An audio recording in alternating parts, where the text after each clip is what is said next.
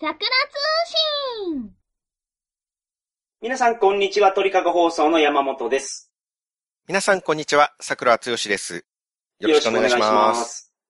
さくらさん、1年後のコロナパート2、緊急事態宣言の効果について言いたいことがあるそうなんですが。ちょっと一個だけ数字の訂正をしたいんですけれども、はいはいはいはいはい。前回、東京都のデータで、うんコロナで亡くなった方の平均年齢が79歳、はいはい、おっしゃってました僕言っね。たんですね。はい。これ、去年の1月から6月までのデータだったんですね。なるほど。ちょっと古かったんです。はい。一昨日ググってたら新しいデータを見つけて、うんで、そしたらちょっと変わってたんですね。はい。今年3月31日時点のデータがあって、うん多分それが一番新しいと思うんですけど、はい。それだと今年3月31日までの合計で、うん。東京都でコロナで亡くなった方の平均年齢はうん。 81.4歳と、うーんなっておりました上がったんや、ほんで。 そうなんです。いや、下がるのかなと思ってたら。すみません、私、年齢を2歳サバを読んでおりました。 訂正させていただきます。いや、まあまあ、だから、その、桜さんが主張してたことは、まあ別に、あの、なんか揺るぐようなデータじゃないってことですね。そうですね。まあちょっと若作りしてたっていうか、はいはいはいはい。これで男性の平均寿命とぴったり同じになりました。おおなるほど。日本人男性の平均寿命が81.4歳なのではい。同じです。はいはいはいまあ、女性は87歳ぐらいだともっと高いんですけど。すいません、ちょっと山本さんもせっかくメモ取っていただいたのに、いや、メモ取ってないです数字ここ変はわってしまって。なんかあの、メモに1.8%っていうのだけ残ってます。これ何の数字やったかなって。 まあ今日はメモ取る気で、あの、ちゃんと筆記用具用意したんですよ。 1.8%だけメモ取っていただいてたんですね。一応一番1.8%ってメモはありますね。うん。メモ取るときには、これは何の数字なのかっていうのも一緒に書いておいた方がいいと思います。そう。確かに。確かにね、 そうですね。これ何が1.8%かわからないですけど、1.8%って何の数字でしたっけ、これ。 1.8%ははい。一番重要な数字。致死率や。そうですよ。ああ、そうや、そうや。なるほど、なるほど。オッケー。メモ取ってもこれぐらい解説が必要になるんです ね。メモの書き方の工夫をされることをお勧めしますけれども。 ああ、そうですね。そうですね。もう、もう、あなんか焦ってこの数字だけは、あの、忘れたりかんっていうのをメモしたんやと思うんですけど。うん。忘れてるようなもので すけどね、それ。いや、もう思い出したじゃないですか、ノーヒントで。まあそうですね。ノーヒントということにしときましょう。 はい。では本題にはい、お願いしま行きす。ます。はい。第1波が去年の4月でした。うん、うん、うん、うん。そこで初めての緊急事態宣言が出されて、見事に感染の波は収まりました。はい。で、夏に第2波来たじゃないですか。はい、はい、はい。はいなんか夏は収まるっていう予想やったのに、風やから。それでもなんか、すごい増えたっていうのは覚えてます。第1波よりまた増えちゃったんですよはい、はい、はい、はい。でもそこでは宣言出なかったんですよ。うん、うん、うん、うん。一波より増えたのにね。はい。ただ、年末から第3波が来たので、うん。そこでまた殿下の宝刀を抜いて、2度目の緊急事態宣言。はい、はい、はい、はい。で、また見事に感染がピークアウトしたんですよ。うん、うん、うん。うんところが、国民の気の緩みがあったんでしょうね。はい。ほんとたるんでるな、あんたらは。急にどうしたんですか宣言が解除されたのに、はい。たったの1ヶ月でリバウンドですよ。うん、うん、うん、今年の4月に第4波が来て、うん。うん。 3度目の緊急事態宣言。はい。これまた抜群の効果を発揮して、うん。 1ヶ月も経てば感染者数は減少に転じて、はい、はい。危機を乗り越えました。うん、うん、うん。やっぱり緊急事態宣言の威力ってすごいですよ。おー宣言が出るたびに確実に感染者が減りますから、はいはいはい的中率100%。はい。 的中率っていうか、まあまあ、うん、そういうもんなのか出せば必ずな。はい、はい。収まってきたてますかからうんうんねう。ん。これはコロナウイルスに対する最強の武器ですよ。あ、今のところ。うん。はい。この仕組みが日本にあったこと、そして安倍さん、菅さん、小池さんが、その仕組みを有事の際に躊躇なく発動してくださったことに、はい。我々国民は感謝しないといけないです。あおーそう、そういう気持ちなんですか、今は。はい。とうん、思ってらっしゃる方、うん。もしかしたらいるんじゃないでしょうか。ああ、まあ、いらっしゃると思います。やっぱり緊急事態宣言の効果はすごいなって信じている方うんうんうんう、んいると思いうまん、うす。ん、うん。でも、実は違うんですよ。はい。確かに、うん今まで第1波から第4波までうん、着実に感染拡大は収束しました。はい。でもそれは実は、緊急事態宣言のおかげじゃなかったんです。おー、そうなんですか。なんで収束したかというと、はい。僕が信奉する桜チンポンパンツ大名人に感染が広がるたびに祈りを捧げて、はい。そして僕の熱心な祈祷を受けて、あ、桜チンポンパンツ大名人様が、あチンポンパンツやから祈祷なんですね。 行うのも。あそういうことじゃない。 何下ネタいや、違う違う。じゃ僕がしですか、それ。 今真剣に話してるんだよ。あ、ごめんなさい。こっちは真面目にチンポンパンツ大名人の話をしてんだよ。下ネタとかそういうふざけたことはやめろっていうごめんなさい。ごめんなさい。人が真面目にチンポンパンツの話をしてるときに。はい。まあ、チンポンパンって何かよくわからないけど。ちょっと続けていただいていいですか、その、祈祷を行ったと。だ感染が広がったらう、ん。僕はその度にうん、チンポンパンツ大名人に人を捧げるんです。捧げるんや。 うん。あ、そうか。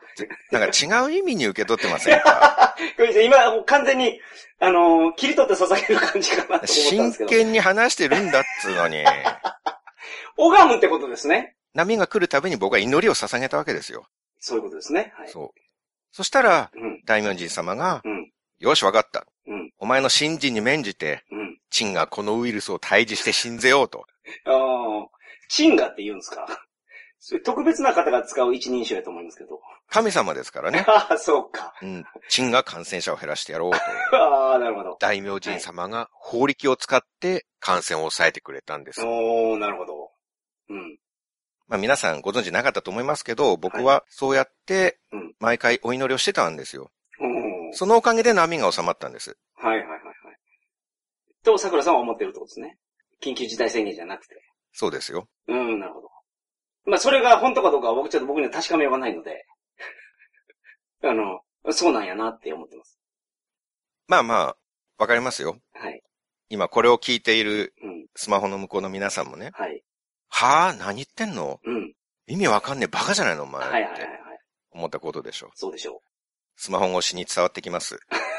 皆さんの私に対する軽蔑、憎しみ、侮蔑、蔑み、憎悪、憤怒の感情。う。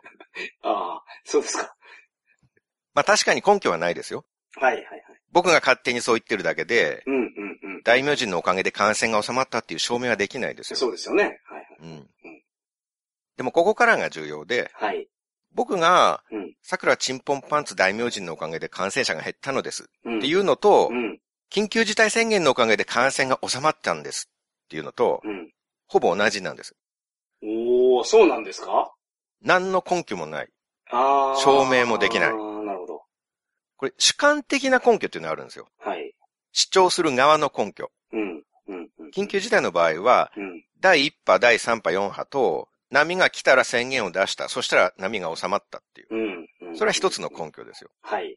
でも、宣言を出したら波が収まった。っていうことを根拠にできるんだったら、うん。僕がチンポンパンツ大名人に祈りを捧げたら感染が収まったっていう主張も根拠になるんですよ。そうですかで緊急事態宣言を出すと、その、お店が、そうか、まあ、お店に、うん、そうか、お店が閉まったところで、あんまり関係ないってことですかまあ、緊急事態宣言っていうのは時短が主なああ、そうですよね、はい、時や短。つの方うんうん策でしょはい。まあそういうことを含めて緊急事態宣言を出したら、ほら、波が収まったでしょっはいはいはい、そうですよね。はいはい。ていうのは別に根拠じゃないんですよ。うーん、なるほど。言ってるだけ。はい。僕の場合は第2波の時も祈ってましたからね。おー、なるほど。緊急事態宣言は第2波では出てないんですよ。はい。でも第2波は収まったんですよ。おー、なるほど。あ、そうか。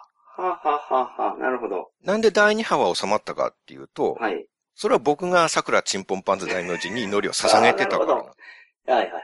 僕の方が根拠厚いですよ。いや、こん、うん、根拠はついてこっちは4分の4で波収めてるんですから、緊急事態は4つのうち3つしか収めてないんですよ。ああ、なるほど、なるほど、なるほど、なるほど。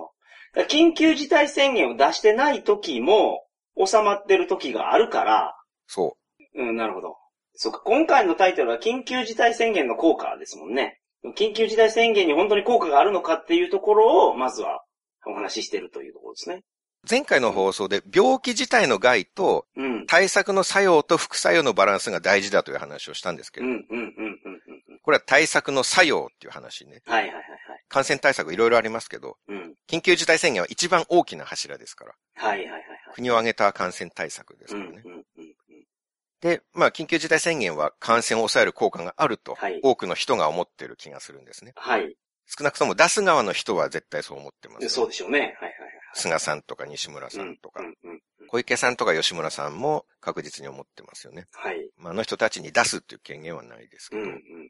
効果があるって確信してるから2回目、3回目、4回目とはい。出したわけですそうよで。しょうね。で、その効果あると思ってる根拠は、前に宣言出したら陽性者が減ったからなんです。うん、うん、うん。うんだから効果あるって思ってるんですけど、はい。でもそれは僕が毎回大名人に乗る と感染がが減るかはいはら、いはい大名人へのお祈りは効果があるって信じる理屈と変わらないんですよ。うーん、なるほど。まあ、ちょっと例えが高度すぎて分かりづらいかもしれないですけれども、はい。チンポンパンツ大名人は雲の上の存在です から、ちょっと格式が高すぎて、はいはいはいはい。下々の皆さんにはピンとこないかもしれないですけど。はい。まあまあもうちょっと普通の例えでちょっと考えてはいはいみまはいすね。はい。うんうんうん。あの、コロナに効く薬っていうので考えてみたいんですけど、はい。例えば、僕がうん。皆さんこの度私が新しいサプリを開発しました。はい。まあ、どっかのインチキインフルエンサーを真似して、うん。この度アメリカの〇〇社と共同で最強のサプリを開発しましたってうん。言って、うん。うん。うん新しいサプリを売り出したとします。はい。で、これ売り文句が、うんこのサプリを飲むとコロナが治りますっうんて。いううん。売り文句があるんです。すごいですね、それは。で、実際僕、開発段階の時にう、ん。このサプリをコロナに感染した人100人に飲んでもらったんです。はい。そしたら、100人中99人が、うん。すっかりコロナが治っちゃったんですよ。なるほど。それでもう僕は大々的に宣伝します。はいはいはい。100人中99人ですからね。そうなんでうすん。皆さんなんとこのサプリ、うん。感染者100人に飲ませたら、うん99人がコロナ完治しました。うん。うん。うん。うん。つまりこのサプリは、新型コロナの治療効果があることが証明されたんです。うん。うん。うん。今ならこの素晴らしいサプリ、うん。皆さんだけに特別価格でご提供します。うん。どうですかもし皆さんがこう言われたとして、うん。わあ、すごい、本当にコロナが治せるサプリなんだってうん。思いますかまあ、前回の放送を聞いてるから思わないですね。うん。それ飲まんでも、飲まんでもそれぐらいの人治るから。さすが、成長しましたいや ね。いやいやいや書いとるでメモをちゃんと。致死率1.8%って書いてるから俺今ちゃんと。生きてきましたね、それが。ただ最初に僕はそれを何の数字か追求しなかったら、全く生きてこなかったですよね、いやそいやのいや数字、今いに。や、これ話しながら思い出すはずなんですよ。1.8何やったかなって。ああ、最初に確認してなかったとしてもね、え、そうです、そうです、そうです。本当かな 今からなら何とでも言えるからな。 いやだから、そのサプリメントを聞いてると言えないですよね、それは。だし飲まんでもそうなんやから。そうですよね。はいはい。まあでも思う人もいるかもしれないですよ。ああ、なるほど。前回の放送を聞いてない人はいではいはい、ここだけ聞いて、あ、そんなすごいサプリあるんだっうんて、うん100人中99人も治るんなら本当にすごいサプリなんだな、うんうんうん。うんうんうんうん。純粋に思った方、はい。もしそういう方がいましたら、うん。 僕に DM をください。売る気やな。いやいなんかや、売る気やな。正露眼かなんか売る気やな。人を信じる心を失っていない、そんな純真で素晴らしいあなただけに、僕がリスナー特別価格で本当に素晴らしいサプリをお譲りしますので、あなるほど。はい。 99%の確率でコロナを治せるサプリをお売りします。はいはい。ちょっとお値段高く感じるかもしれないですけど、 まあ、でも1日分で考えたらコーヒーたった1杯程度の値段なんですよ。ああ、そうなんや。あ、一粒じゃなくて、あの、結構、毎日飲む感じなんですねそうです。あサプリやから。。はいい。はいはい。 1日コーヒー1杯分って考えたらそんな高い気しないじゃないですうかん。うんうんうん。そうですね。銀座のブルガリラテラッツァラウンジのコーヒー1杯程度の値段です かそられ、どなんか高そうなんですけど、そのコーヒー。 1杯1760円高っですね。まあ、せいぜい1ヶ月で5万3000円程ああ、度、なるほど、なるほど、なるほど。有効率99%のサプリ、うん。お譲りしますんで、ぜひご連絡をくだ さい。はい。はい。まあ、信じちゃう人いると思うんです。はいはい。こういう話っうんうんて。うんうん。だからインフルエンサーってよく怪しいサプリ売り出すんですよね。ああ、なるほど。まあ、実際は違うと。はい。 100人に飲ませたら99人治った。でもその治った99人はうん、勝手に治ったんです。うんうんうんコロナはそもそも100人かかったら99人は治る病気なんだかうん。ら、はい。それでサプリの効果が証明されたことにはならないですね。うん、確かに。今コロナのワクチンいくつかありますけど、はい。ワクチンが効果があるかどうかってどうやって調べますかで、えーっと、ちょっと素人考えですけど、ワクチン打って抗体ができた人にコロナの菌を浴びせるのかなえーワクチンって承認されたわけじゃないですか。はい。まあ、特別承認ですけどね。うんうんうん。それって効果があったと認められたから承認されたわけじゃないですか。そうですね。はいはいはい治験をやったわけですよ。はい。はいはいはい。そうでしょうね。はい。治験はどうやってやったかっていうのは、今おっしゃったことですかワクチン打った人にウイルスを浴びせてっていうことですかじゃないですかかかってる人に打っても意味ないですよね。ワクチンは。そうですね。はいはい。あ、じゃあ、治療薬の治験ってどうやるか。治療薬はわかります。その病気になってる人集めて、うんえっ、と、その薬を投与するのと、うんあとプラセボっていう、なんか、中身がないやつを投与して、うんその有効性を数字で見る。はい。はいはい。ワクチンも全く同じです。うん、なるほど。要は2グループ用意するんですよね。はいはいはいはい。そのワクチンを使ったグループとう、ん、使っていないグループをうん、比べて違いを見るんですよ。うん、うん、うん。うんで例えば、ファイザーのワクチンは、はい。 4万3000円を2グループに分けて、うん、で、片方にはワクチン打って、うん。片方には打たないんです。 4万3000円じゃなく4万3000人ってことですね。 4万3000人。はいはい。あれ、円って言いました、僕。え、円って言ったと思います。あ。え、取り直しましょう4万3000人をか。はい、は2い。グループに分けて。うん、なるほど。じゃあ、これ、つなぎ直すか、ちょっと面倒だからこのまま流 すか、ちょっと考えてみます。わかりました。はい。はい。片方にはワクチン打って、片方には打たないんですけど、はいあの、山本さんがおっしゃったように、その打たない方も偽物を打つんですよね。はいはい。そうですね。やっぱ、病は気からっていうの本当にあるみたいで。そうみたいですはね。いはいはい。プラシーボ効果とかが出ちゃわないように。うんプラシーボ効果が出るように打つのか。うん、いやそうですね。プラシーボ効果の、が、その、邪魔やから、 それを排除するためにですよね。片方にはちゃんとファイザーのワクチンを打って、はいもう片方にはファイザーのワクチンは打たないと。うんうんうん。まあ他の何かを打つ、はいはいはい。偽物を打つんでしょうけうど、んで、そしたら、本物のワクチン打ったグループは8人しか発症しなかったんですね。うん、なるほど。これ1ヶ月後に追いかけたんです、その打った、あー、な治るほ験ど。したグループを。あー、そうか。毒ガス室みたいなところでコロナウイルスを浴びせかけるわけじゃなくて、じゃないで普すね。通の街に出てもらってそこで経過観察をするんですね。うん。なるほど。まあ、だから世界が山本王国だったらそういう非人道的な実験もしたでしょ うけすいまど、せん。ちょっとその人道的に今の時代人権というものがあるんで、 すいませんでした。その治験者に病原体のウイルスを浴びせかけるみたいな実 験は、あ現実的な世の中ではできませそうでん。ごめんなさい。はい。すいませんでした。 山本国王のいる王国だったらそれやると思いますけどね、いくらでも。で、すいません。僕ちょっと素人意見なんでそうかなって思っただけで。まあそうですよね。うん。うんうん。まあ、だからもともとかかってなかった人に、はい。二つに分けて、うん片方に打って、片方にはまあ打たない、はいはいはい。偽物を打ったとうん。で、そしたら本物グループ1ヶ月後に、うん。 8人しか発症してなかったんです。なるほど。で、偽物のグループうん。は162人がコロナ発症してたんです。はいはいはいはいはいはい。これ明確な差がありますよね。うんうん。確かに。これで有効率95%っていうことにになったんです。はいはいはいはい。この結果が出ればワクチンが承認されるんでうすん。うんうん数字メモりましたかうんうん。メモってないです。ごめんなさい。 大事やったのそれ。えっと、2万人があ。大丈夫です。これもう出てこないので覚えなくていいあ、です。はいそう、じゃあやめておいたら。その、試験に出るところ先言ってもらっていいですかまあ、覚えとかなきゃいけないっていうのはまあ今回はないんで、 ああ、そうですか。いいはいんですけど、はい。話してる時に相手がメモ取ってくれるとうん、話し手はすごい気分よく話せるようになるんですよね。おー、なるほど、なるほど。あ、熱心に聞いてくれてるんだ。うん。でも熱心、嬉熱し心くにはなりますからね聞いてるんですけどね。逆に一生懸命解説した数字とかをすぐ忘れられると気分悪くなるっていうところもありますよね。 ああ、すいません。まあまあ冗談はさておき。はい、はい。これはさっきのサプリの話と同じですよ。はい、はい、もし日本のどっかの会社はが、い。うん。まあ、例えば山本ワクチン社が、はい。うちもワクチンを開発したぜよ、と。うん。まあ、程よく聞くワクチンぜよ。おー、いいですね。高知の会社や。はい。剣道、グループ分けとかそういうせからしいことはしてへんばってん。ちょ、ちょ、ちょ、ちょ、九州入ってるから、それ。はい。せからしいとかバッテンとか。ちょはっい。と難しかった。うちのワクチンとりあえず100人集めてはい。ワクチン打ったらうん。 99人はコロナにかからんかったぜよ。うん、うん、うん、うん。まあこと効果があるワクチンぜよっはてい、はい、はい。山本ワクチン社が言ったとしたらどうですかこのワクチン承認されますかで、しゃれないですよね。その、優位性がないと。うんプラセボと比べて。まあ、100人集めて99人変わらなかった。うん。それはそういうものだっていう。そうですね。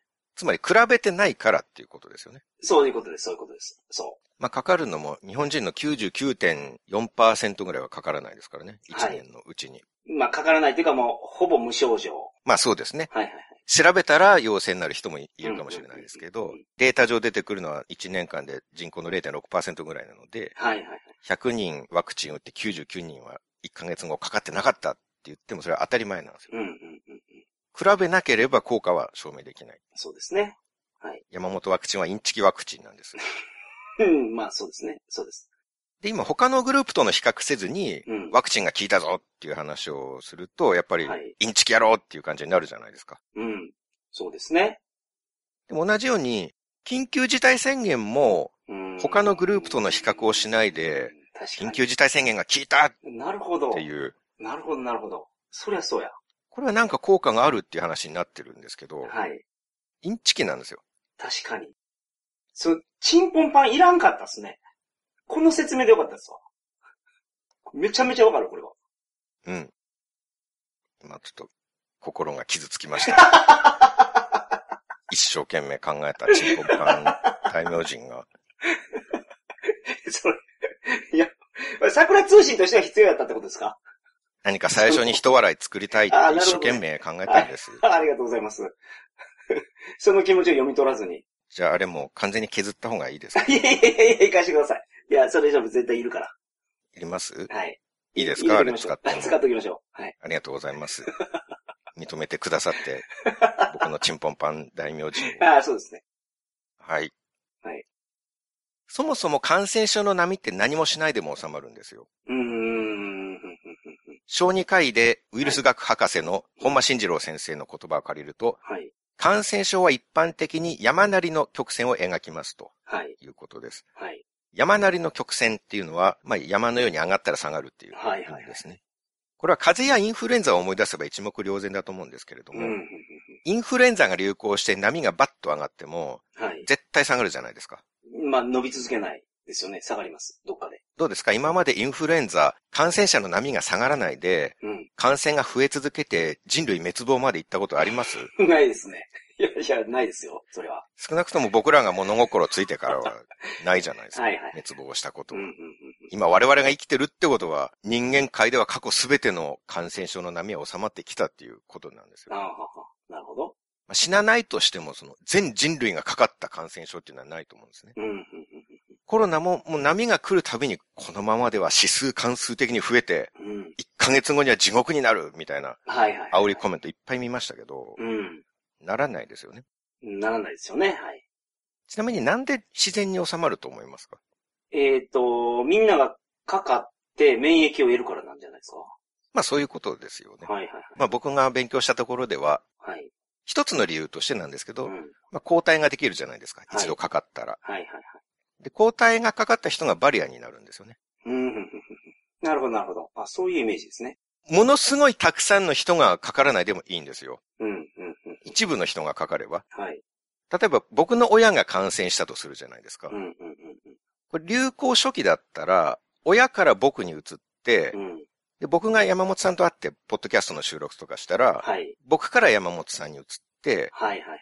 さらに山本さんからセクキャバのお姉さんに移るっていうこといがや、だって家帰るんかと思った。俺セクキャバ行った。うん。ごめんなさい。家族に行くのかなと思ってたら、まさかのそのセク、なんかすごい濃厚接触して、50密状態くらいになってるそうですけれどもね。それは移ると思いますよ。 ああ、なるほど。そういう接セ触をクキャしてバいれば。にか。はいはいはい。なるほど。桜さん家族やね。俺は、僕はセクキャバなんですね。あ、ごめんなさい。じゃあ、あの、お子さん、あそう。山本さんからお子さんにね、そう来るかなと思ってた。移るっていうはいはいはい。ことがあるかもしれないですよ。はいはいはい。だから初期段階は一気にブワーって、初期だけ指数関数的に広がるんですよ。はいはいはいはい。指数関数的はわかりますかえーと、だから、正比例じゃなくて、二次関数的にう増えん。ていくってことですよね。余計説明ややこしいですけど。あ、でも、そういうことですね。 はいはいはい。ネズミ算式に広がるみたいなもうんうんうんうんのですよ。24816とはいはいはい。うん3927、54とかそういう増え方。はいはいでも、ある程度流行が進んだ段階になると、はい。うん。途中の誰かが一度感染して抗体を持ってるっていう状況になるんですよ。うんうんうん。そうですね。例えば、僕が最初に感染して抗体を持ってるうんと。すると、うん。その時僕の親が感染しても、うん。親から僕にはもう移らないんですよ。うん。僕がバリアになる。なるほど。じゃあ僕から山本さんにも移らないし、うん。山本さんからお仕事仲間の反社の人たちにも移らない い。 や、じゃあセクキャバに一人でそれやったら。 あすいません。セクキャバがいいからまだ。山本さんから先の人にはもう誰も移らなくなるっていうことですよ。そうですね。僕が桜さんがバリアになってるから。そうそうそうそううん。感染初期だったらみんなにバーって行っちゃうのうん。に、うん。うん。進んだところで僕がバリアとしていれば、はい。山本さんから先はもう誰にも、うん。セクキャバの人にも反社の人にも、ごはい家族にも誰にも移らない。うんそうですね。でそういう感じでうん、感染の波が進むとうん、バリアの人が増えるからう、ん。一定程度流行ったら、うん。うん。収まっていくんですよ。はいはいはいはこれを集団免疫って呼ぶ場合もあるらしいですい。ね。なるほど。なるほど。すごくよくわかりました。はい。。集団免疫の定義なんかちょっと本によって違うんうーですよ。ん、なるほど。このことを言ってるのもありました。はい。で、ただ波が収まってしばらく経つと、うん。バリアになってた人の抗体がなくなるんですよ。はいはいはいはい。なるほど。だからまた波が来る。うんうん。うんうんその繰り返しなんですよね。ああ、そういうことか。で、もちろんこれが全ての理由じゃなくて、うん例えば冬は寒くて乾燥してるので、うんウイルスが長生きするんですよ。はい。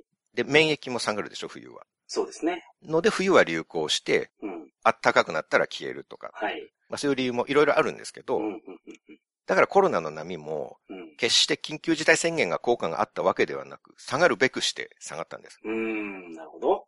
だから第2波は宣言出さなくてもピークアウトしたんですよ。うんうんうんうん。去年夏ね。はい。宣言がなきゃ収まらないとすれば、うん第2波はそれこそ指数関数的に全国民が感染するまで増え続けたっていうことに確かに。なりますからね。そうですね。第2波も出しときゃよかったのにって思いますけどね。えバレないから、これが。そうそうそう。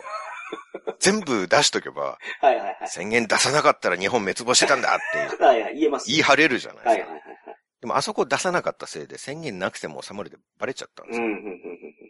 桜チンポンパンツ大名人のご祈祷の効果はまだバレてないですよ。これ全部やってるから。全部の波で第2波の時もやってる大から。名人には祈祷してるから、はいはいはい。まだパンツ大名人のおかげで感染は収まってますっていう理屈はまだ通用します。はいはいはい。まあ、つまりこの緊急事態宣言の効果って一切証明されてないんですよ。うん。確かに。適用してないグループとの比較をしてないんですかうんら、うんうんうんワクチンだったら承認とほど遠いですよ、これ。うんうん。うん。そうですね。承認の検討もされないレベルです。はいはいはいはい。波って自然に増えて減るけど、うん。増えてる時に宣言出して、うん。減るようになってから解除するから効いてるように見えるだけなんですよ。うーん、なるほど。トンネルズの細かすぎて伝わらないモノマネ選手権で、はい。芸人のクジラがイカ釣りスターシリーズっていうモノマネをうんやってたんですけど、イカ釣りスタはい。ー。はい。イカ釣りの名人のモノマネ、うん、なるほど。イカ釣り名人、織本喜一のモノマネっていうのがあるんですけど、はいはいはいはい。決め台詞が、はい。なぜ釣れるかって、釣れるまでやめねえからだっていうおおなるほど。のはいがあるんですよ。はいはい。緊急事態宣言も同じなんです。うーん、なるほど。なぜ感染者が減るかって、うん。減るまでやめねえからだっていうことなんですよ。ああ、なるほど。感染者が自然に減るまでひたすら待って、うん。それから解除するから効いているように見えるんですう。ん。で、しばらくしたら勝手に増えるから、はい。リバウンドしたように見えるんです。うん。うん。解除したから増えたように見えちゃう。うん。うん。うん。で、じゃあ比較したらどうなのって思うじゃないですか。はいはいはいはい。比較しなきゃわからないんですから、効果っうんうんて。してみた人がいるんですよ。うんうん。おー、なるほど。これ、1回目の宣言の時って全国に出ちゃったんで、はい。これは比較する対象がないんですよ。はい。でも今年の1月のうん。うん2回目の緊急事態宣言は、はい。特定の地域だけに出たんですね。そうですね。東京、大阪、愛知は、い京都、北海道はいなはいどはい。そうすると宣言が出てる地域と出てない地域で感染者数の推移を比べられるんですうよ。ん。なるほど。その、だから、絶対的な人数じゃなくて割合で見れるってことですよね。そういううことです。うん、なるほど。比率ですね。はいはいはい。人口にしちゃうと出てた地域の人口の方がめちゃめちゃ多くなっちゃうんで。ビールの消費量とかもそうですもんね。絶対量じゃなくて、県民一人当たりの消費量とかで出しますもんね、ああ、そう、そういうことです、ねはいはい何々あたりっていう。うんうんうん。これを山本さんに見てもらおうかなと思います。ああ、そのさ、参考資料があるんですね。そうですね。ちょっと本から画像を引っ張はいっはいはいてきたので。2回目の緊急事態宣言のはい。宣言発令区域と、それ以外の区域の陽性者数のうんうん。変化。はい、覗きました。おー、 なるほど。はいはいはいはい。折れ線グラフですね。はい、折れ線グラフ。宣言区域とうん。宣言が出てない区域のうん12月から2月までの陽性者の増減の、うんうんうん。変化ですねうんうんうん。なるほど。これ比べてみてどういう感想を持たれますい かやいやいやいや、全く被ってますね。傾向的には。まさに。まあその、それぞれ多少ずれてはいるけれども、うんうんうん。全体的に見ればもうコピーしたぐらいそうですね。同じですよね。はいはいはい。上下の移動。うんうんうんうんうん。すごい。こんなに綺麗に、はい。はい、同じデータになるんですね。なるほど。 1月7日にこの緊急事態宣言出たっていう部分あるじゃないですか。はい。もし緊急事態宣言が効果があるんだったら、うん。ここで上と下にズバッて分かれないといけないんですよ。はいはい。緊急事態宣言、 ごめんなさい。緊急事態宣言が出た地域ではガーンと下がって、ガーンと下がっ出て、てない地域では上がっていく。そのまま上がり続けないといけうないんうんんですうんうよ。んうんうんうん。全く差がないじゃないですか。そうですね。本当に同じ動き方をしてるんですよ。はい。確かに。これはすごいな、本当に。これが知見と同じことをしたはいはいはい。結果。というのはこれなんですよ。うんうんうんうんうん。これ知見の結果ですって出したらどうですか承認されますかこされ。れないですね。これは、だから優位性がないっていうことで。ないですよね。はい。ワクチンの知見だったら効果なしうん、絶対なりますよね。なります。いや、ワクチン東洋軍と非東洋軍って全く結果が変わってないっていうことですから。うんうんだから上がるべく時に勝手に上がって下がるべき時に勝手に下がっただけなんですよ。うんうんうんこのグラフってリスナーさん見れないんですか見れないですね。 あの、自作グラフじゃないので、はいはいはい。いや、なんかその引用元を書いて出せばよかったりしませんそうですね。これ、このグラフめちゃめちゃ見てほしいですね。うん。ちょっと考えてみます。はいはいはい。その宣言区域とそうじゃない区域、明らかに街の様子とか違いますからね。そうですよね。東京に出たら全国一斉に自粛するっていうわけじゃないんで、うん。僕は訳あって去年の秋から東京と浜松に半分ずつ住んでますからね。はいはいはい。まあ理由はちょっとプライベートなことい や、めちゃめちゃ言ってるけど。なので控えさせていただ きます。桜通信もめちゃめちゃ言ってますけどね。とにかく、まあ旅行で行ったとかじゃなくても住んでますから、両方とも。はいはいはいはい。だから様子はよくわかります。うん浜松の静岡県はマンボウすら一回も出てないんで、はい。時短とかお酒自粛してる店なんてないんでうすーよ。ん、なるほど。お店フル営業ですからね、ほとんど。はいはいはいはい。東京なんて夜8時ほとんど店うん。閉まって、うんうん。お役人さんが街に立って、各世紀で緊急事態宣言が発令中です皆さんお家に帰りましょうとか呼びかけてるんですよ。はいはいはいはい。でそれぞれの区域の様子全然違うんですけど、うん。でも陽性者数の推移はもうコピーしたかのように同じなんですよ。はい、そうですね。うん。だから、比較をすれば、もう緊急事態宣言と感染者数増減に関連性がないというのはもう一発でわかるんですよ。うんうんうんでもなぜか、テレビとか新聞では、うん。比較のデータじゃなくて、まあ例えば東京の陽性者数のグラフうん。っていうのを一つだけ見せて、うん。ほら、この日に緊急事態宣言出て、うこんこからほら下がってるでしょうん。うん。効果があったということです。っうん。てやってるんですよ。だうん。ほんまですね。から専門家とか政治家がインチキインフルエンサーと同じようなことをやってうるんですよ。ん。ほんまですね。いや、だから、不幸なのは、その放送を、その浴びせかけられてる日本国民ですよね。そうですね。そのはい誤った情報をもとにはい。行動を指示されるわけですうよん。うん。うねん。。うんまあもしかしたらこのグラフでは現れない誤差の範囲で効果出てるっていう可能性はあるとは思いますうよ。んただ、ここまでグラフが似た形になってると、これも、どう考えてもその優位さ出ない。ない、なないいでとす思ね。いますよね、これを見て。うん。まあただ仮にその折れ線では出ないぐらいの10人や20人ははい。感染減らす効果があったかもしれないが、はい。そのために街を破壊して何十万人失業させて自殺者を12ヶ月連続で増やしてうん。やるべきかっていうことなんですよ。はい。そうですね。まあでも、これは、うすうすみんな感づいてたと思うんですよ。うんっていうのが、結局その飲食店を、東京都はね、規制かけてますけど、うん満員電車そのままじゃないですか。そうですね。あれが一番いかんやろうと思いますから。確かに電車の中でみんな喋ってないですよ。喋ってないけど、ぎゅうぎゅうやから。仕事はみんないつも通り行ってるわけですからね。はいはいはいで、まあそうやって、なんでかという理由を考えていくと、はい。うん。まあ僕が見たデータで、まあちょっと原因につながるかなと思ったのは、はい。感染経路、うん。みんなどこで感染してるのかってうんいううんうんうん。データがあっ。て、はい。これも一応ちょっとグラフを送りました。はい。 6月末から7月頭の2週間で、はい。陽性になった人がどこで感染したのか、ていうデータなんですけどうんうんうんうんはいはいはい。一番多いのが家なんですよ。うん。まあ、家はね、マスクとかしてないでしょうからね。うんさすがに。うん。 50%ぐらいが家。はい。同居家族からの感染。うん、うん、で、次が職場。うん。うん。次が施設と、はい。その次に会食なんですよ。うん、うん、うん会食での感染は全体の7%から8%ぐらい。うん。うん。つまり会食以外での感染が9割以上なんですよ。はい。はい。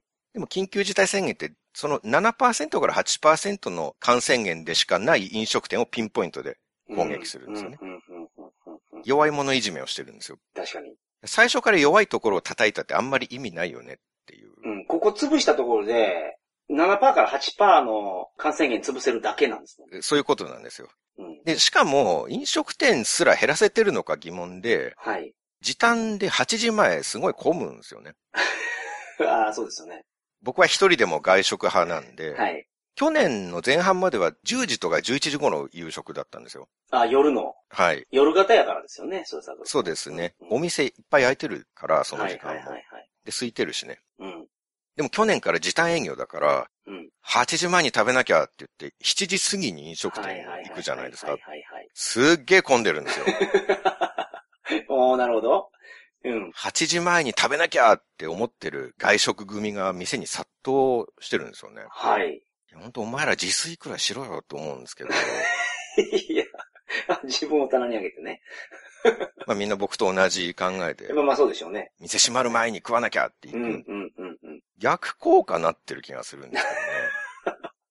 密を作ってるから、そこで。そうそうそうう。ん。あの、春に電車の間引き運転したの覚えてますはいはいはいはい。電車の本数を減らしたんですよね。そうそうそう。うんまあ関東だけかもしれないですけど、はい。電車の本数を減らせば外出する人が減るだろうってう言っん、うて、ん、うん。減らしたらうん乗れない人がホームから溢れて、あそうそうそうそうそう。改札の外まで大行列だったじゃすないごかっですか。た。密中の密になってたじゃないですか。 紛れもない逆効果ですよ。そうですね。飲食店もそれの小規模バージョンになってる気がするんですよね。。とすれば、もともと8%しかないところをうん弱い者いじめで狙い撃ちしてる上に、うん、うん。そこにも別に効いてないっていう確かに、ことが考えられる。確かに。で、もう一個は、家庭の感染が50%だから、はい。まあ、最初からずっとそうっていう可能性もあるし、うん。もしかしたら飲食店を時短にしたらみんな家に帰るようになった。おー、なるほど。はいで、家庭での感染が増えたっはい。て考えることもできるかなと思うんですよね。ううううん。なるほど。そうですよね。うんで、も、どっちにしても意味ないんですよ。うん、じゃあ。うん。飲食店閉じたら家庭の感染が増えて結局トータルの感染者の増減は変わらないんだうかんうんうら、んうん。じゃあ飲食店いじめて何十万人も失業者出す意味全くないよねっていう。そうね。うん。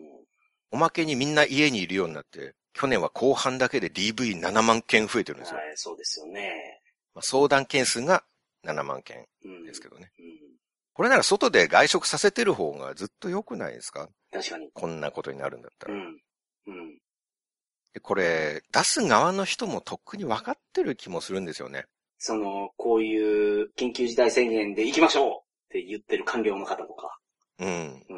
誰かしら比較してみる人いると思うんですよ。うん。エリートの人でしょうから。まあ、そいら方そうでしょたちってう。はいはいはいはい。でも、ごめんちゃい、今まで意味なかったですってうん。言えないんですよね、今更。もう今更言えないし、もうけど結構早い段階で気づいてたでしょうけど、うん。なんか、や、ファイティングポーズを取りたかったんだと思うんですけど。うん。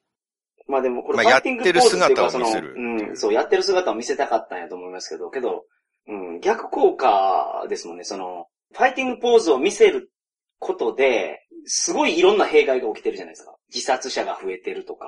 まあでもファイティングしちゃってるから、はいもう拳を下ろせない。うんうんうんうんで、マスコミもそれ煽って、それこれ効果あありそうです、みたいなことを言うから、メディアはメディアとして拳を振り上げていたわけじゃないですか。ああ、そうかそうかそうかそうか。それが今更ですよ。うん、ごめんなさい、意味ないどころか国民の生活を破壊するだけのの対策策でしたってうんもう恐ろしくて言えないですようん。うんうんうんだってこれで人生めちゃくちゃにされた人、自殺した人まで大量にいるわけですかうん。ら、はいはいはい。効果があるんだってことにして、うん。はい拳を振り回し続けるしかない。はいはい。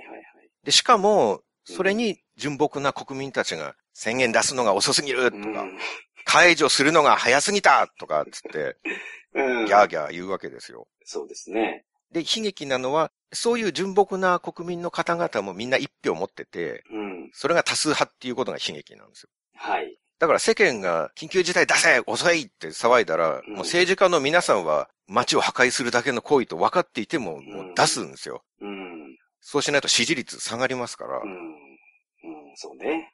いや、本当に、その、会社で活動してても思うんですけど、うん。その、トップの人がいかに優秀であっても、正確な情報をもとに判断しないと間違うんですよ。うん。どんなに頭いい人でも。はい。で、この正確な情報が出てないことが問題ですよね。その、緊急事態宣言と、うん。出てるところと出てないところを比較したとき、こうなってますとか。イメージだけで判断して、で、一方の意見が信用されるようなデータをマスコミも出すから、それに引っ張られて、冷静な判断が、冷静というか正確な判断、正しい判断ができてないですよね。そうですね。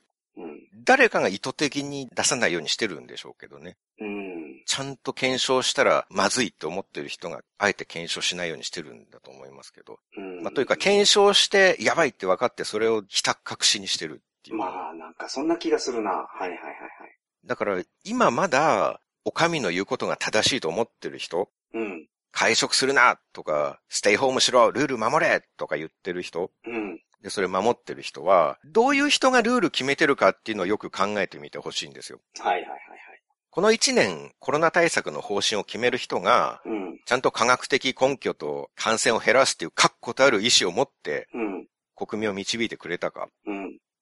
安倍さんは最初緊急事態宣言出さないつもりだったんですよね。はいはいはい。まあ日本はさざ波だし、うん。経済に打撃だから必要ないって言ってたんですけど、うんうんうんうん。メディアに煽られた多数派の国民がうん緊急事態宣言が遅いって言ったから、うん。あ、やっぱり出します。うん。菅さんも GoTo トラベルは観光業界のために必要なのでやめません。言言ってたんですよ。でも GoTo やめろの声が多数派になったら、うん。あ、やっぱりやめます。うん。うんで、小池さんも人流を減らさなきゃいけないので、うん。デパートも映画館も美術館も休業させますって言って、うん。休業させたじゃないですか。うん。でも、いや、なんで静かに絵を見るだけで感染するんだってうん大批判が起きたら、はい。あ、やっぱり営業 OK です。うん。言ったんですよ。はいはいはい。極めつけは、つい先日の西村大臣ですよ。うん。ありましたね。酒を出すような店は取引先の銀行にチ クって、銀行から注意してもらうぞって言っそりゃて、すごいことを言うな、本当に。脅したでしょ、飲食店を。あれはびっくりした。はいはいはいはい。で、大反発受けたらう、ん。次の日、あ、やっぱりやめます。うん。ですよ。うん。うん。うん。なんか、お酒取引業者への要請とかも撤回してたじゃないですか。はいはいはいはい。もう本当に悪質なんですよ。うん。つまり、彼らのポリシーは、感染を減らすことじゃないんですよ。うん。そうね。多数派の有権者の言う通り行動するっていうのがポリシーなんですよ。うん。ワイドショー及び多数派の有権者の支持を得られれば、うん。感染者数とかどうでもいいんですよ。この人たうんち。。まあ、感染者数もそうですけど、その、やっぱ、みんなの経済状態を健全にする。日本国民を豊かにするっていうところうとん。真逆にハンドル切ってますからね。そうですね。まあ、取りまとめてなんか日本の国民生活とか健康とか、はい。そういうのはどうでもよくて、うん。自分の支持率が大事、自分の人気が大事っていうことですようんうね。んうんうんだって西村さん、コロナ対策担当大臣ですよ。はい。この人はその立場の人としてう、ん。ご本人的にその感染者を減らすためには絶対飲食店で飲酒をさせてはダメだと。はいはいはいじゃあ銀行から居酒屋にプレッシャーかけても らって、はい。うん。で、何としても酒の提供をやめさせて感染を防ごうってはい。思ったんでしょ、この人はう。ん。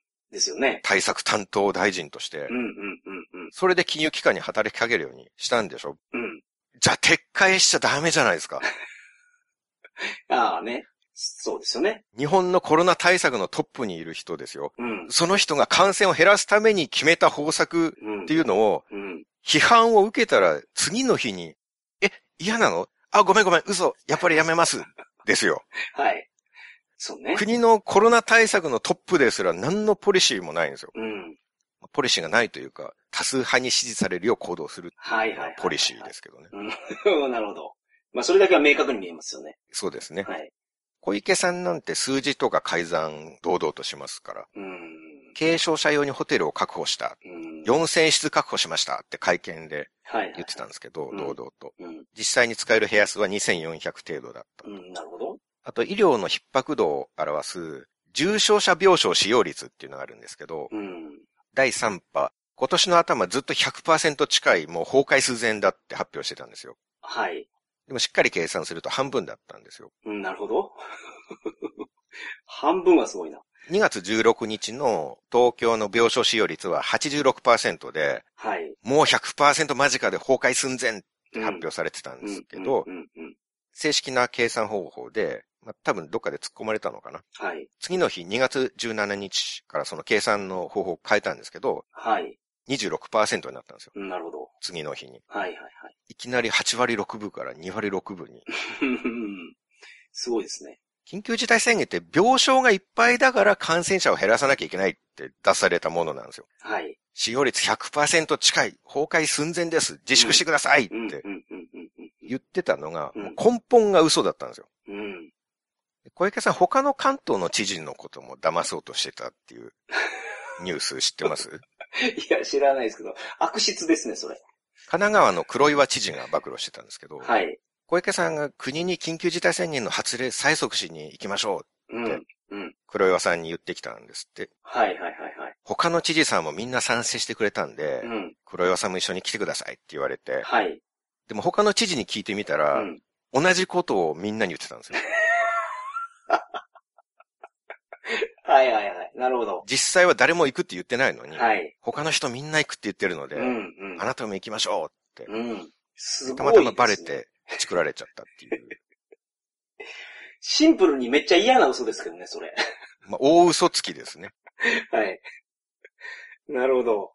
こういう人たちが決めたルールを守る必要があるのか、うん。よく考えた方がいいんです。いや、ほんまにそう思うし、今回、本当に日本の政府が終わってるなって思ったのが、その、日本政府がいろんなね、その、国策で、まあ、国のお金を使って何かをやった時に中抜きがあるんじゃないかとはみんな思ってたと思いますけど、うん。こんな大変な時期にも、ものすごい中抜きやってたじゃないですか。電通とか使って。あ、それは、何のそのコロナ対策のための、例えばアプリを作るのに、はいはいはいはいはい。何時受けとか回して、最終的になんか、ボランティアでやった人が作ったみたいなやつ。 だからメンテできてなかったみたいな。すっごいお金入れてるんでしょ、あんな。オリンピックアプリとか記事になってましたね、なんか。はいはいはい。まあオリンピックでも中抜き相当すごいみたいですけど、なんかその、ただ単純に桜さんの言うような、人気取りのために、いろいろね、ファイティングポーズを取ってるだけじゃなくて、その上に、うん。その、この人を儲けさせたろうとか、ここの業界にお金落とそうとか、まあまあ、多分周り回って自分のところに来るんでしょうけどね。そんなことをやってるんやっていうのが、衝撃的で、全く信じれなくなりますけどね、僕は。うん。で、そんな話がもう、すごい連日出てくるのに、政府のことを、その未だに信じてる人がいるのは、ちょっとその信じられないっていうか、そうなんですよ、びっく。り。うん、その今まで、まあ、僕ら40何年間うん、の政府とか国に対する考え方とうんか、、うんイ。メージみたいなもの、ガラッて変わったじゃないですか。変わった。もうめちゃめちゃ変わりましたね。ものすごいショックを受けたじゃないですか。はいはいはいでも、まだなんかそうじゃない人がいるんですよはい。うね。ん。うん。だって、電車の本数を減らせば人が移動しなくなるだろうって思っちゃう人たちですよ。確かにね。そんなわけない。そのみんなどんだけその嫌な職場、これもの仕事嫌で辞めたいと思いながらでも、ね、ストレス抱えて会社に行かないかんです。辞めさ、休ませてくれないから。そう。電車減ったら、あ、今日電車少ないのか、じゃあ会社行くの今日やめようって思う人がたくさんいると思ってるんですよ、この人たちは。うんその程な度。るの知的レベルの人がルール決めてるんですよほ。どはいはいはいはいはい。もう守るやつも何なんだってういう。ん。うん。もう今は緊急じゃないんですよ。はい。緊急事態が何ヶ月も続いたら、それはもう緊急じゃなくて普通の事態ですからね。うん。このくらいの感染者が増えたり減ったりするのが、去年からの日本の普通なんですよ。はいはいはいはい。だからもう普通に暮らしなさいっていうことなんですよ。うんうんまあこれからもそうなるんでしょうね。だからもだってワクチン打ったって第5波とかって言ってるんだから、う。うん、うん、うん。まあいや、けど僕、僕はその今回の放送もそうです。コロナの回は冷静でいようと思いますけど、思い出したら腹立ってきますね、これ。 うん、こ熱くなってしまう。の1年以上我々がされていたことを、はいはい。一つ一つ具体的に思い出してみると、怒りが収まらなくなってきますよね。そうですね、ほんまに。あの、死ぬ確率低くても後遺症が怖いっていう人いると思うんですうよ。ん、うん、一時期はこの後遺症煽りがワイドショーのメインコンテンツになっていた時もあるし、なってましたね。もう全然言わなくなりましたけど。減りましたね、うん。今は。うん。でも後遺症を怖がってる人はかなりいると思います。はい。その武器として出してくる人がいうん、まうすね。んうん。そのワクチン打って致死率が下がってるじゃないかとかっていうのに対抗して、い、や、でも後遺症がどうなるかわからないだろうっていう人がいるんですけど、うん。そこちょっと考えてみたくて、はい。あの、まあ、正直何年後かにもう予期しなかった後遺症が現れるとかう、ん。もしくは何らかの症状が何年も残るっていう可能性は否定しきれないと思うんですよね。はい。新しい病気ですからね。そう。だって1年ぐらいしかまだ経ってないんだからうんうんうん登場しうてん、う、ん、うん。 3年後に何が起こるかっていう誰にもわからないわけですそうよで。すね。はい、はい、はい。で何かが起こる可能性はもちろんないわけじゃないと。はいはいはい。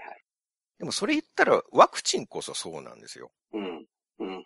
人類が初めて使うメッセンジャー RNA ワクチンをうん。通常5年や10年平気でかかる治験をうん。 1年以内の猛スピードで終えて、うん。正式じゃなくて特例で承認して、うん。それを人間に打とうっていうんですよ。うん。うん。人類初のワクチンですよ。うん。うん。で、打ち始めたの今年だから、はい。コロナはもう1年後の様子は観察できますけど、うん。ワクチンはまだ1年後にどんなことになるかすらわからないんですよ。はい。でもみんな気にせずガンガン打ってるじゃないですか。うん。特にコロナ怖い怖いの人はうんワクチン打ってると思うんですよ。はい。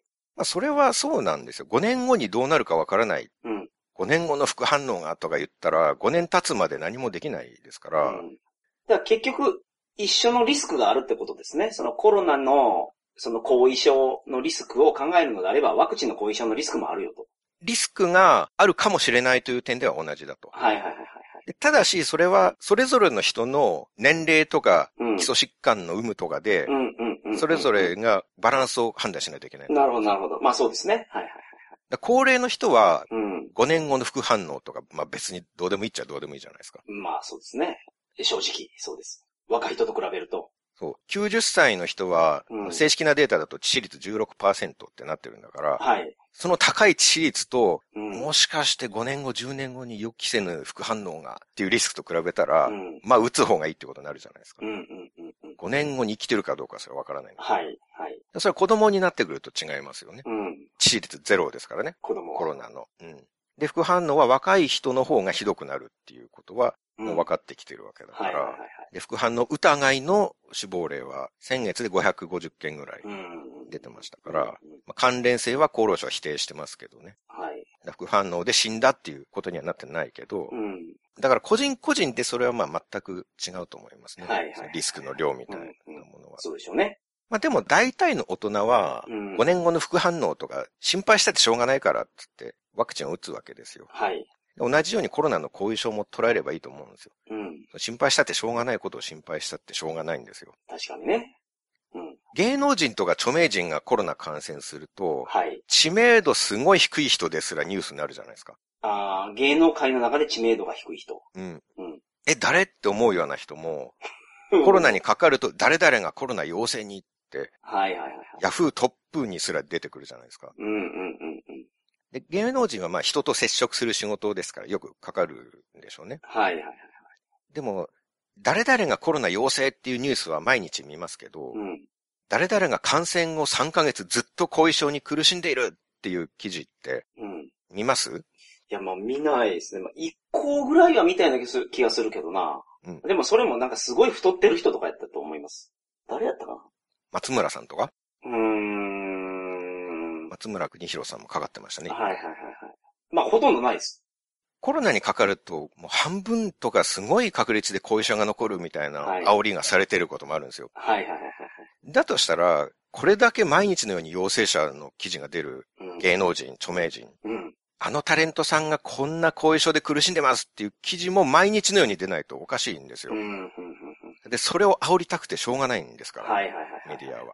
確かに。でもし芸能人の誰かが後遺症で苦しんでたら、飛びついて記事にすると思うんですうよ。ん。うん。うんまあ、でも残念ながら、感染した芸能人、著名人、もうほぼみんなピンピンしてるじゃないですか。はいはいはい。なんか、鶴野さんウルトラマンやってた。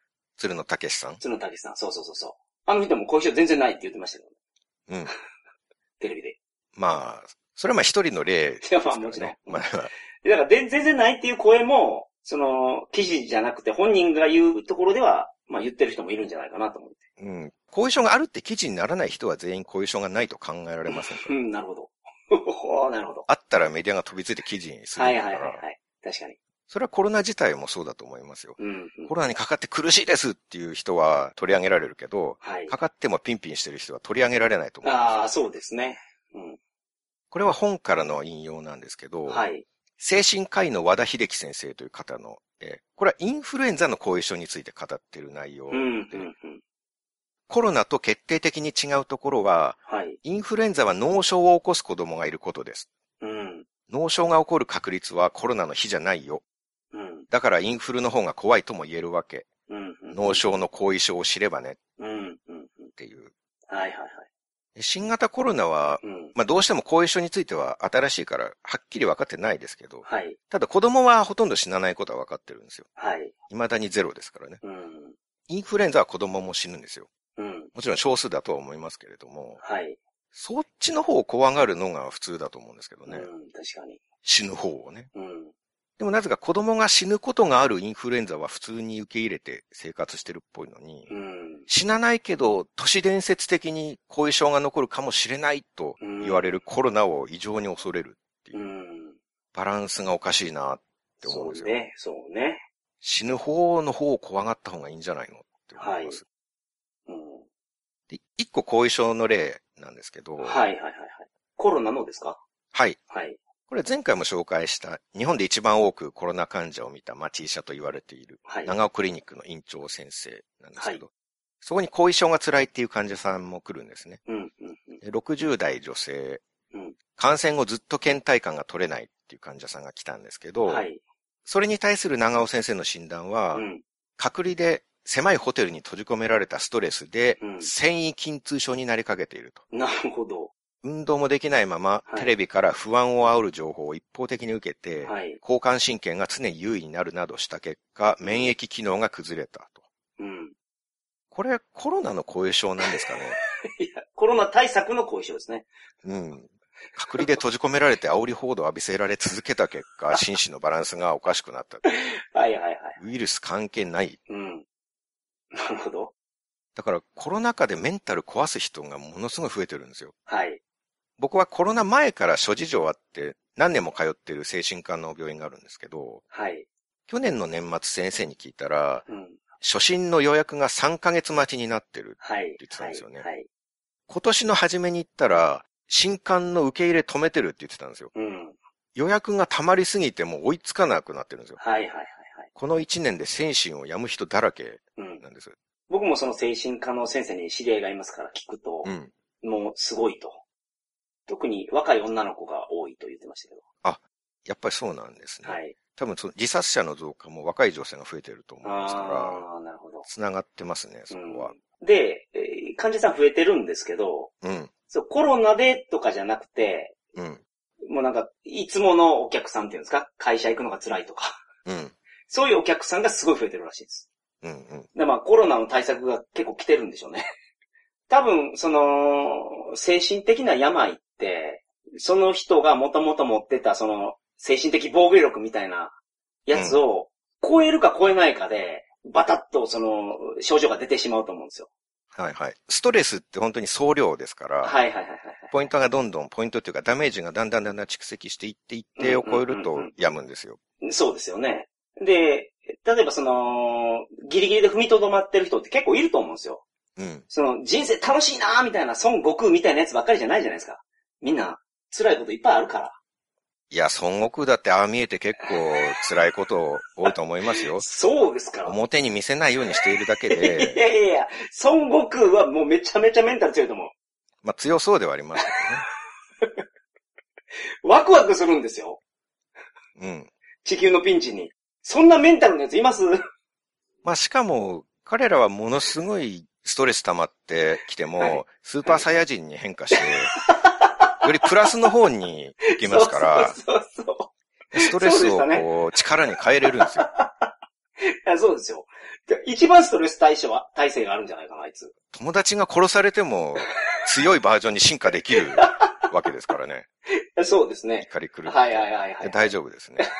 そうです。でだから、じゃあ悟空じゃないから、みんな。そう、みんなは悟空じゃないんで、ね。みんな悟空じゃないから。で、コロナによるダメージが人によっては3かもしれない。人によっては5かもしれない。うん。で1の人でも、あのー今までギリギリの人やったら、そのうん1のダメージで、その、病気になっちゃうんですよね。とどめを刺される。まあそうだ、そう、こととですねどめは刺される。そうそうそうそうそうそうそう。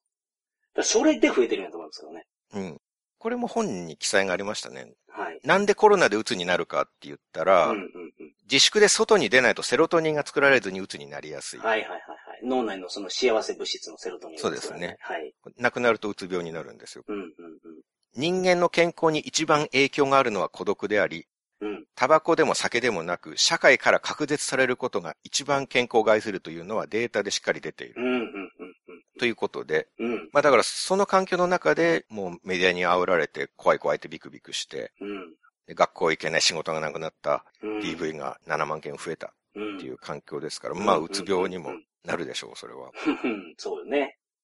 OECD の調査で、新型コロナ感染拡大の影響で、日本国内でうつ病、うつ状態の人の割合、はい。これが2.2倍に増加したことが分かっうたーんと。すごい量やな、2倍は。はいはいはい。イギリスも2倍、うん。アメリカは3.6倍になってるんですけどうん、うんうんで日本のうつ病患者数は2017年の時点で127万人だそうなんですね。はい。だからそこから2.2倍になったって考えるとう、ん。このコロナの影響でうつ病患者が150万人ぐらい増えたっていうことになるんですよ。うーんまあ実際もう精神科の予約が停止されるまで溢れてるんですから、患者が。はいはいはいはい。ちょっと医療崩壊起こってるのここじゃないですか、だから。ここですね。だって予約取れないんだから、病院 の。崩壊してますよね。はい。でうつ病の致死率3%前後らしいんですよ。ああ、そうなんや。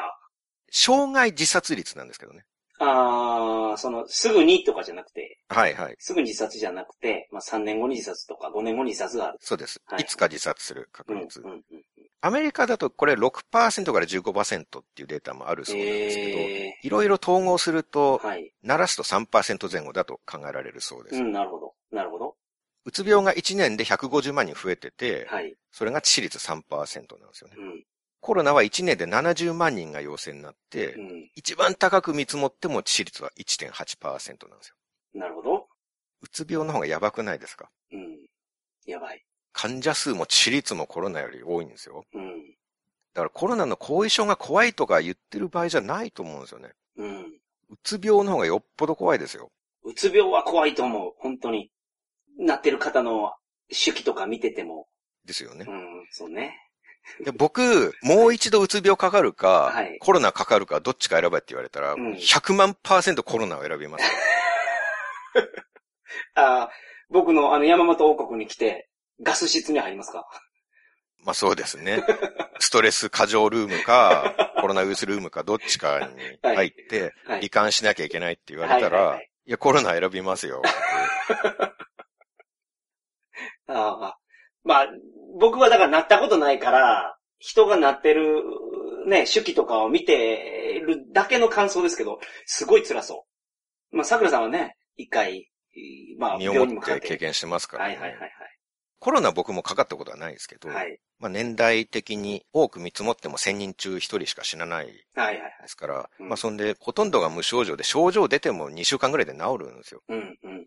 まあ、低い可能性で死ぬこともありますよ、重症化するとかはいはいはいはい。